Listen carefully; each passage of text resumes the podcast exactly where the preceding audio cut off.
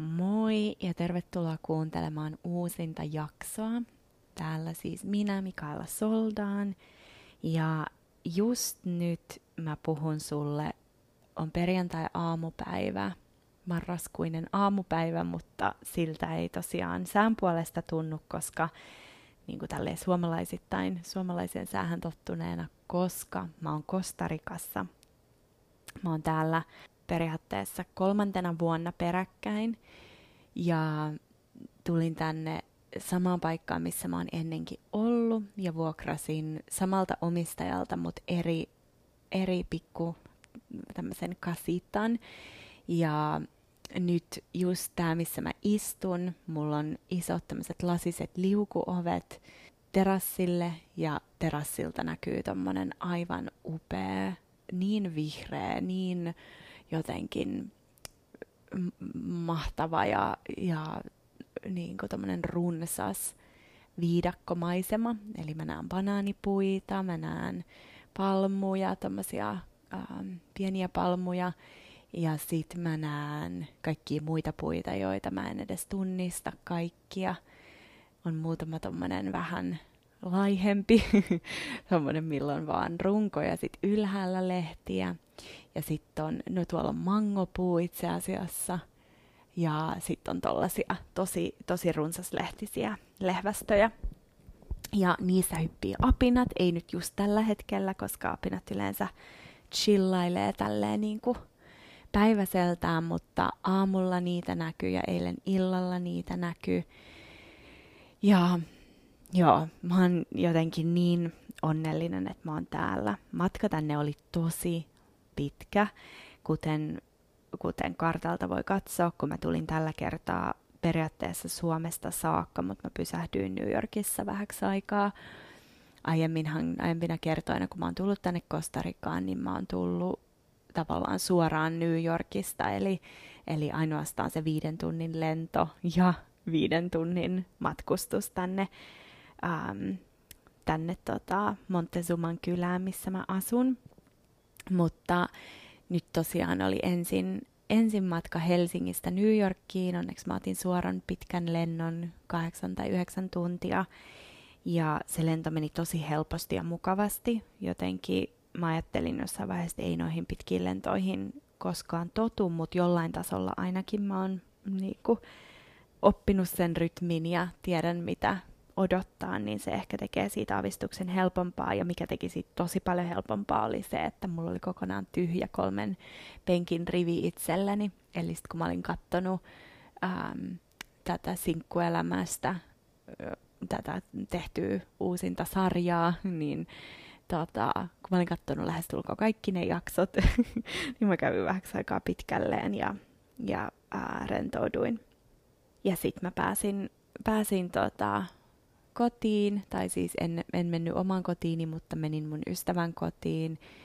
Ja siellä mua odotti valmiina sänky ja siellä mua odotti ihanat kaikki, kaikki tota, petivaatteet ja pyyhkeet ja jotenkin mä arvostan niin kovasti sitä, että, että joku jaksaa nähdä vaivaa ja laittaa mulle. Ja varsinkin New Yorkissa Airbnb on tällä hetkellä niin kiven alla ja hotelli on aika hintava vaihtoehto ja mä tykkään muutenkin, että on semmoinen vähän kotimainen tunnelma, että on, on mahdollisuus laittaa aamiaista ja on mahdollista niin kuin, joo, olla siellä silleen iisisti. Ja, ja sen takia tosiaan musta oli ihana mennä ystävän luokse, jolla on sitten ihan, ihan koti, kotioltavat siellä ja tietenkin nähdä myöskin pitkästä aikaa, viettää aikaa. Ja tota, ähm, ja sitten mä menin myös toiselle ystävälle vielä toisen pätkän. Ja sekin oli ihanaa, jotenkin se kaupunki, kun se on niin kiireinen ja semmoinen valtavan niin kuin, hektinen ja vauhdikas. Sitten on niin ihana päästä kotiin johonkin niin kuin semmoiseen kotoisaan olohuoneeseen, ystävien luokse, missä on, no yhden ystävän, tai ensimmäisen ystävän luona oli lapsia ja toisen ystävän luona oli kissoja, niin aina jotain semmoista hyvin kodikkuutta tuovaa ähm, on sitten siellä ja mä arvostan sitä ja tykkään siitä tosi paljon. Mutta kaiken kaikkiaan otti koville kyllä, koska aikaero ja kaikki mahdollinen jotenkin tämä iso taas niin kuin juurien ikään kuin vetäminen sieltä maasta, vaikka tavallaan niin kuin, ei ehkä tunnu niin dramaattiselta, varsinkin koska mä oon tottunut tähän liikkuvaan elämäntyyliin nyt jo vähän aikaa. Um, että lähteminen tietyllä tavalla on mulle helppoa, mutta täytyy sanoa, että Helsingistä lähteminen mun isä ja sisko vei mut lentokentälle ja jotenkin mulla tuli niin iso semmoinen just se kaipuu siitä, että, että on jotenkin hurjaa, miten ainakin mun elämä ja ehkä jonkun muunkin kuuntelijan elämä on sillain monessa paikassa tai jotenkin jakautunut moneen, että tuntuu, että, että mä en ikään kuin koskaan voi saada kaikkea yhtä aikaa. Ja se on ihan ok, koska elämään kuuluu tietynlaiset uhraukset ja semmoiset niin jotenkin se sydämen särkyminenkään ei ole ikään kuin vaarallinen juttu, vaan se on osa tätä kaikkea ja varsinkin silloin, kun me seurataan meidän omia unelmia ja meidän omaa, omaa sydäntä ja omaa sisäistä kutsua. Ja mä tunsin sen tosi vahvasti nyt, kun mä lähdin Suomesta. Aikaisempin vuosina mä oon ehkä paennut enemmänkin, että mä oon lähtenyt sieltä pois, pois sitä semmoista roolia, minkä mä oon omaksunut mun perhesysteemissä. Eli sitä, että mä oon kantanut ja kannatellut tosi paljon mun perheen jäseniä, mikä ei ole tietenkään niin kuin, oikeasti se mulle kuuluva rooli, ja mä en osannut sitä millään muulla tavalla rajata, paitsi sillä, että mä lähdin 6000 kilometrin päähän ja muutin kaiken mun elämässä. Ja mä en halua, että se on se tavallaan lähtökohta tai se, ähm, mikä pitää mut poissa Suomesta niin sen takia mä halusin viettää nämä kuusi kuukautta siellä ja vähän niin kuin jotenkin ehkä niin kuin fiilistellä sitä ja ehkä muuttaa sitä tarinaa jollain tasolla. Ja nyt musta tuntuu, että mä oon valinnut lähteä muista syistä kuin siitä, että mun pitää paeta, joten se tuntuu tosi hyvältä. Lisää matkustuskuulumisia New Yorkissa tosiaan vietin niin kuin neljä kokonaista päivää, joista kaksi ekaa päivää mulla oli tosi paljon energiaa ja mä suhasin ja mä tein kaikkea mahdollista. Kävin joogassa mun vihanalla joogastudiolla, siis siellä missä mä kouluttauduin ja opetin ennen. Ja sit mä näin paljon mun kavereita, tein kaikki mun lempijuttuja, söin niitä ruokia, mistä mä tykkään, tai kävin niissä kahviloissa, mistä mä tykkään. Ja se oli tosi ihanaa ja sitten kolmantena päivänä mulla vähän niin kuin iski sellainen jotenkin, löysin itseni jostain rotkon pohjalta. Ja me ollaan tosiaan oltu nyt tässä Skorpionin ajassa ja se oli Skorpionin uuden kuun aikaa, kun mä löysin itseni sieltä jostakin rotkon pohjalta ja todella niin kuin, tavallaan tunsin ne asiat, mistä mä oon toivonut ehkä, tai sanotaan näin, että, että ne uudet asiat tai ne asiat, mitä mä tällä hetkellä luon ja mitä kohti mä rakennan mun elämässä, niin mä pääsin kokemaan kaikki ne tunteet ja uskomukset, jotka seisoo sen uuden tiellä vielä, koska se on niin klisee, että mä en edes jaksaisi oikeastaan toistaa sitä, mutta se on niin totta. Ja sen takia mun on pakko se nyt sanoa taas kerran, koska se toistuu sykleittäin mun elämässä koko ajan ja varmaan sunkin. Että jotta me voidaan saada se, mitä me halutaan, me pitää päästä ir- päästää irti siitä, mikä estää sen tai mikä seisoo siinä tiellä. Eli tämä on jatkuvaa luopumista, jotta me voidaan luoda, luoda uutta ja tehdä se tila sille uudelle.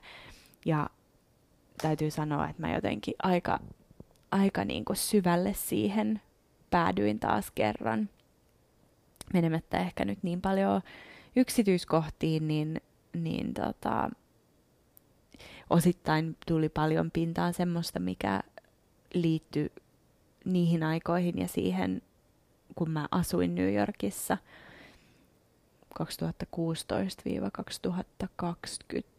neljä kokonaista vuotta.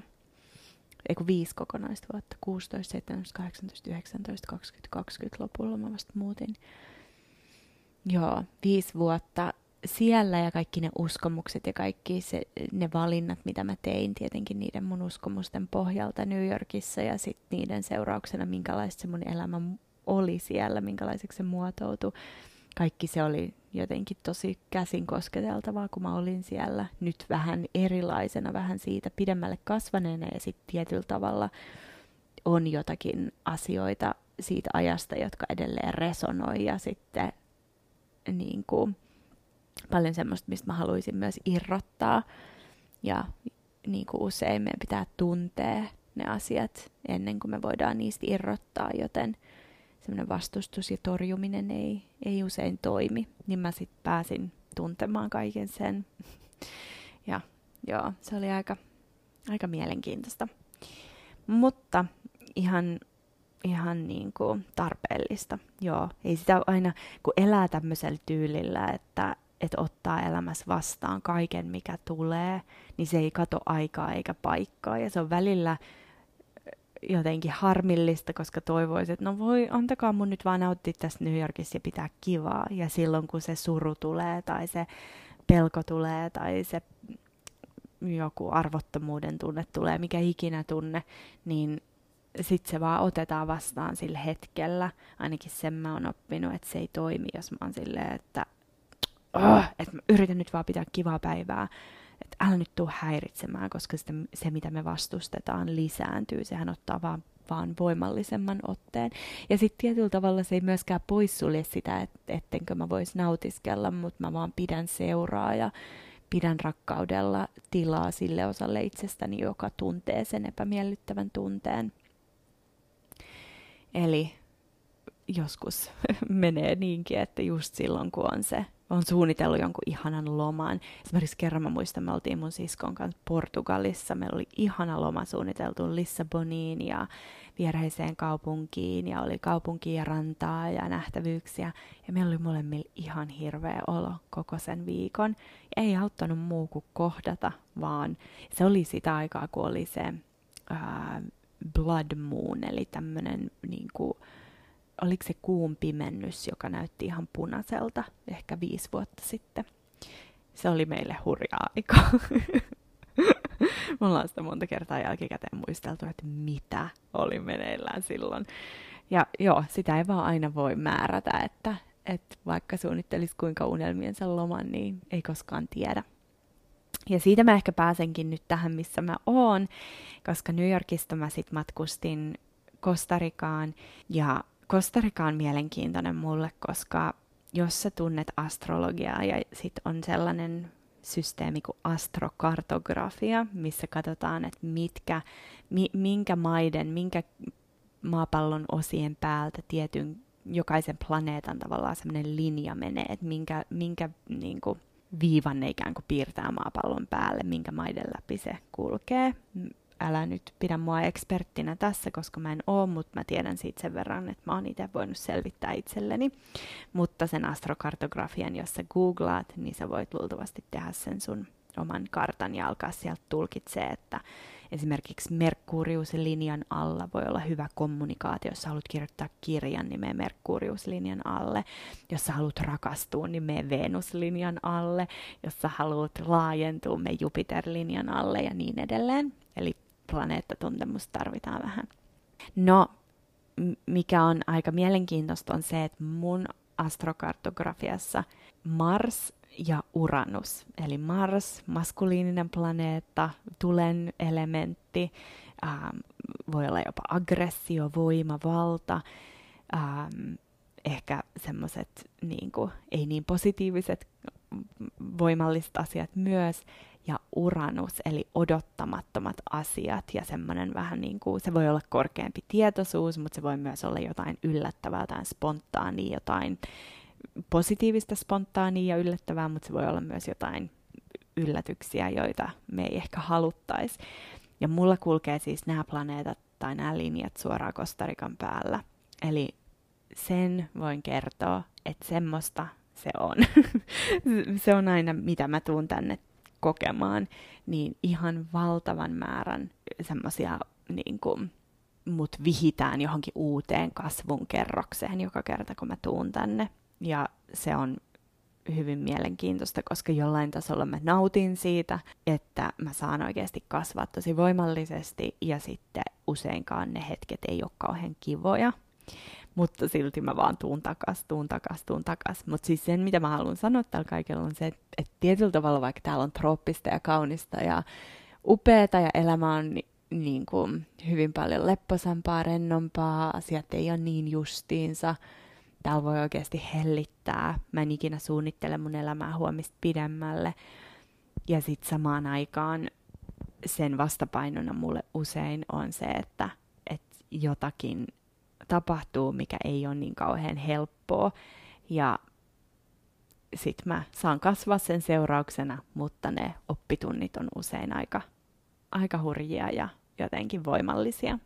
Mutta joo, ehkä mä kertaan vielä sen, että mä lensin tosiaan New Yorkista Kostarikaan ja mun ihana ystäväni Veera tuli hakemaan mut lentokentältä. By the way, onko elämässä niin kuin, mitään, mikä sanoisi tosi ystävä enemmän kuin se, että tulee hakemaan lentokentältä. Varsinkin, varsinkin niin kuin kaukaa lentokentältä tai ei mistään ihan tahansa, mistä tahansa pikkulentokentältä, vaan niin kuin vielä jotenkin semmoisen, mikä edellyttää pitkää ajoa, ruuhkassa seisomista, ehkä vielä maksaa isot parkkihallimaksut, mitä ikinä, niin ja arvostan kaikkia lentokenttäkyytejä, mitkä on ikinä saanut, mutta tämä tuntuu niin erityiseltä, että joku ajaa pitkän matkan ja vaivautuu tulee, joten kiitos Veera. Me mentiin siitä suoraan meidän lempi ravintolaan tai semmoiseen lounas aamiaiskahvila paikkaan. Se on aivan ihana. Ja mä olin aika pihalla siinä vaiheessa, koska oli ehkä aikaero väsymys oli helpottanut jo, koska sen mä koin New Yorkissa, mutta sitten olin vaan muuten reissusta aika rähjääntynyt ja tota, äh, kovin nälkäinen ja kiukkunen ja hikinen ja mitä kaikkea. Ja sitten me mentiin Veeralle. Mä sain yöpyä heillä, heidän uudessa ihanassa kodissa muutaman yön ja hengattiin. Ja meillä oli kuupiiri Veeran paikallisten ystävien kanssa, joita mäkin olin tavannut. Joitain tapasin ekaa kertaa, joitain tokaa kertaa. Ja se oli tosi ihanaa istua, istua piirissä ja meillä oli itse asiassa aika vaikuttava jotenkin niin kuin tähän hyvin ajankohtaisiin asioihin pureutuva piiri, koska mä jotenkin, mulla on niin tärkeää se, että mikään näistä henki, henkisistä asioista tai opetuksista ei mene semmoiseksi henkiseksi ohittamiseksi, niin kuin puhutaan spiritual bypassing. Ja meillä oli siellä kaksi juutalaisnaista, jotka on hyvin niin kuin tavallaan isosti puhuu tulitauon ja, ja niin kuin Israelin hyökkäyksen keskeyttämisestä tai mm, niin kuin tämän koko tilanteen purkamisesta. Ja heillä on tietenkin, koska se on heille niin kuin lähellä kotia kirjaimellisesti, toinen heistä on asunutkin Israelissa ja on paljon ystäviä sekä palestiinalaisia että israelilaisia että juutalaisia ympäri maailman. Ja he on ollut tässä tosi niin kuin, tosi surullisia ja voimattomia ja, ja on ollut tosi vaikeaa heille. Ja he on myös menettänyt ystäviä, koska he on puhunut tavallaan sen tulitauon puolesta versus, että olisi vaan ikään kuin siinä ehkä vanhassa mentaliteetissa, että, että tuommoinen aseellinen hyökkäys ja puolustautuminen on ainut keino, keino saada oma tahto läpi tai rauha aikaan. Ja samaan aikaan niin kuin tietenkin haluaa, että, että ähm, myöskin nämä panttivangit, jotka on Israelis, Israelista otettu, niin pääsee turvaan, että se tilanne voisi luovata muuten kuin sillä, että vaan tämä silmitön tappaminen jatkuu. Ja se oli tosi voimallista kuunnella ja vaan niin kuin oppia ymmärtää, koska mulle ei ole sillain itsellä semmoista niin kuin henkilökohtaista kosketuspintaa Israeliin, Gaasaan, juutalaisuuteen, arabi, arabi- tai muslimina oloon. Ähm, ja se on tuntunut, koska se konflikti on ollut olemassa niin pitkään, niin se on tuntunut siltä, että se nyt vaan on ja näin se vaan on tässä maailmassa. Ja sehän ei ole totta. Ei minkään tarvii olla, ei meidän tarvii ottaa mitään itsestäänselvyytenä tai oletusarvona. Ja oli tosi mielenkiintoista kuulla heidän näkemyksiä ja ymmärtää sitä tilannetta ja jotenkin tajuta, että me ollaan oikeasti sama ihmiskunta. Että mä oon sortunut ajatteluun, että no mitä mä voin suomalaisena tehdä tai mitä mä voin, ei se kuulu mulle, koska se ei ole tässä. Ne on niitä ihmisiä, jotka siellä sotii, ne aina. Ja se voi olla oikeasti kuka tahansa, koska tahansa, missä tahansa, niin kauan kuin meillä on ihmiskuntana edelleen tämä territoriaalinen tai mun ihmiset versus toiset ihmiset mentaliteetti, niin kauan potentiaali sille silmittömälle väkivallalle ja sodalle on olemassa ihan joka ikisessä maassa. Ja jos me ajatellaan, että ei se ole mahdollista mun paikassa, niin kannattaa katsoa uudelleen, kannattaa oikeasti kohdata itsessä myöskin ne asenteet, jotka voi eskaloitua, joissa, jotka on se siemen sille, että joku eskaloituu oikeasti kunnolla väkivaltaiseksi. Ja mä en usko, että se on yhden kansan tai yhden uskontokunnan tai yhden, yhden valtion ongelma, vaan se on meidän yhteinen ihmiskunnan ongelma. Se, että jossain soditaan, niin tietyllä tavalla se on meidän kaikkien ongelma, vaikka vaan pieni joukko ihmisiä olisi aktiivisesti siinä sodassa. Ja se on musta tosi tärkeää, koska silloin kun me tehdään tätä paranemistyötä, niin että me pidetään ne tavallaan rinnakkaisuudet, rinnakkain nämä asiat, että ne on läsnä yhtä aikaa, että mä paranen, jotta mä voin tavoitella hyvää elämää, jotta mä voin kukoistaa, että mä voin elää hyvin. Ja tietyllä tavalla mä teen sen sen takia, jotta se sama vapaus, jotta se sama rauha, jotta se sama paraneminen voisi jollakin tavalla heijastella ja, ja niin kuin vaeltaa, matkustaa mun kautta energiaan ja jonkun, jonkun välityksellä jopa sinne, missä se tuntuu tällä hetkellä kaikkein kaukaisimmalta. Mutta ne ei ole poissulkevat, toisensa poissulkevat asiat. Ja se, että että mun täytyy ankkuroitua mun rauhaan, mun totuuteen, mun niin kuin, siihen tilaan, mitä mä toivon, että tässä maailmassa olisi enemmän, koska se on mun kontribuutio tälle kollektiiviselle kokonaisuudelle. Mutta se ei tarkoita sitä, että mä just käännän, käännän katseeni pois sieltä, missä vielä ollaan ikään kuin, mä käytän lainausmerkkejä alhaisemman tietoisuuden paikassa, koska tietyllä tavalla mun mielestä se on valtavan jotenkin niin kuin, mikä se oikea sana olisi, se on niin kuin uskomattoman kunnioitettavaa, että esimerkiksi ne lapset, jotka on uhrannut elämänsä tämän aikana, että jollain tasolla heidän sielut on valinnut ja tullut ja syntynyt sinne vaan elääkseen hyvin lyhyen elämän ja tavallaan niin kuin ollakseen niin kuin ikään kuin semmoisia, en mä tiedä, niin kuin näyttää meille tätä totuutta, mikä tämä ihmiskunnan kuvio on. Tietyllä tavalla mä en usko, että joku valaistunut munkki jossain tai joku joogaopettaja, joka voi meditoida tuntitolkulla, on valaistuneempi kuin itse asiassa se sielu, joka valitsee tulla sinne kaikkein hurjimman, väkivaltaisimman, järkyttävimmän meiningin keskelle. Ja meidän pitää jotenkin nähdä se, että me ei olla kukaan toisistaan erillään.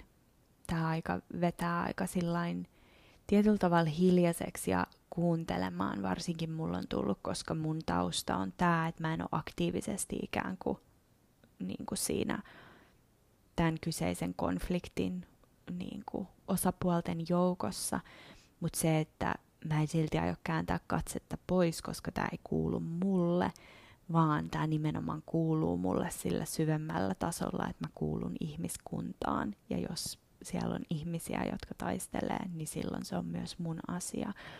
Ja mä oon esittänyt itselleni paljon sitä kysymystä, että mitä mä voin tehdä. Onko täällä mun omalla tekemisellä, miten mä parannan itseäni, miten mä hoivaan itseäni, onko sillä oikeasti merkitystä, onko sillä merkitystä, että mä aamulla laitan joogamaton ja kaakaan tai teen ja liikutan mun kehoa, hengitän, juon sitä mun teetä tai kaakaota läsnä olevasti, kirjoitan päiväkirjaa tai katon kortteja, onko sillä jotain merkitystä. Onko sillä jotain merkitystä, että mä autan ihmisiä, että mä tarjoan työkaluja säännöstellä meidän omia tunteita, meidän omaa hermostoa, meidän hengitystä. Tekeekö se yhtään mitään niin kuin tässä maailmassa, kun täällä on niin isoja konflikteja? Ja silti kerta toisensa jälkeen mä tuun siihen lopputulokseen, että tekee. Että se on se, mitä, mitä mä voin tehdä. Koska mun lahjat ja mun niin kuin, kyky tai mun mahdollisuudet tässä elämässä on koota meitä ihmisiä yhteen, paranemaan, eheytymään, tulemaan tietoisemmiksi. Ja niin kuin se, on, se liittyy siihen mun rooliin täällä ja, ja mä haluan oppia sen takia mahdollisimman syvästi, että mistä, mistä näissä on kyse, mitä täällä on niin kuin isommassa mittakaavassa meneillään. Ja sen takia oli tosi ihanaa istua ja kuunnella ja ymmärtää ja tulla läheisemmäksi näiden asioiden kanssa, koska useinkaan ne ei ole niin kaukana meistä kuin me kuvitellaan. Joten se tuntui isolta lahjalta. Ja joo, tästä tuli syvällinen pohdinta.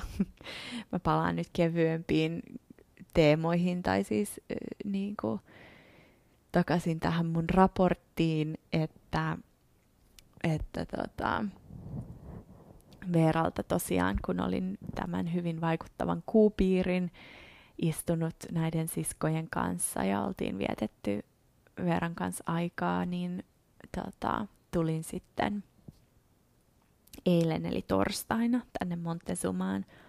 Tämä on sellainen, no, melkein kuusi tuntia kun tulee bussilla ja lautalla ja bussilla. Aika tota, pitkä matka. Mutta ähm, tulin tänne ja nyt tosiaan mä oon tässä mun ihanassa viidakkomajassa ja, ja pitää lähteä kauppaan ja vähän sisustaa täällä, hank- tehdä hankintoja ja, ja tota, täällä on vielä sadekausi tonne suunnilleen joulukuulle saakka – Eli on satanut 24 tunnin aikana mun mielestä kolme vai neljä kertaa jo. ja siis se ei ole mikään pikkusade, vaan se on ihan, ihan sellainen tosi voimakas kaatosade.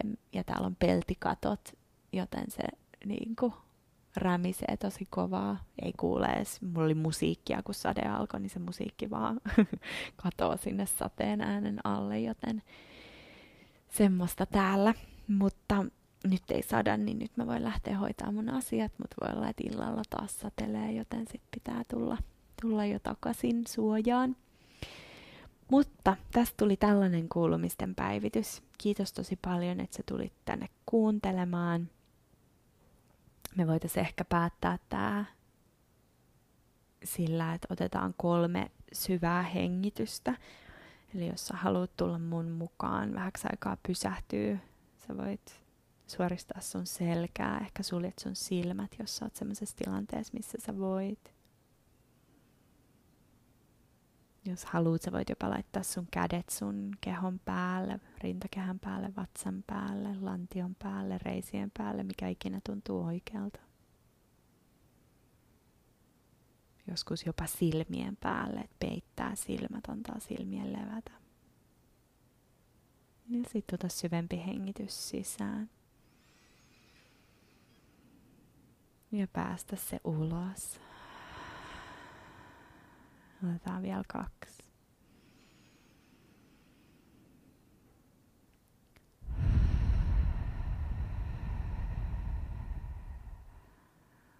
Vielä yksi kaikkein syvin hengitys.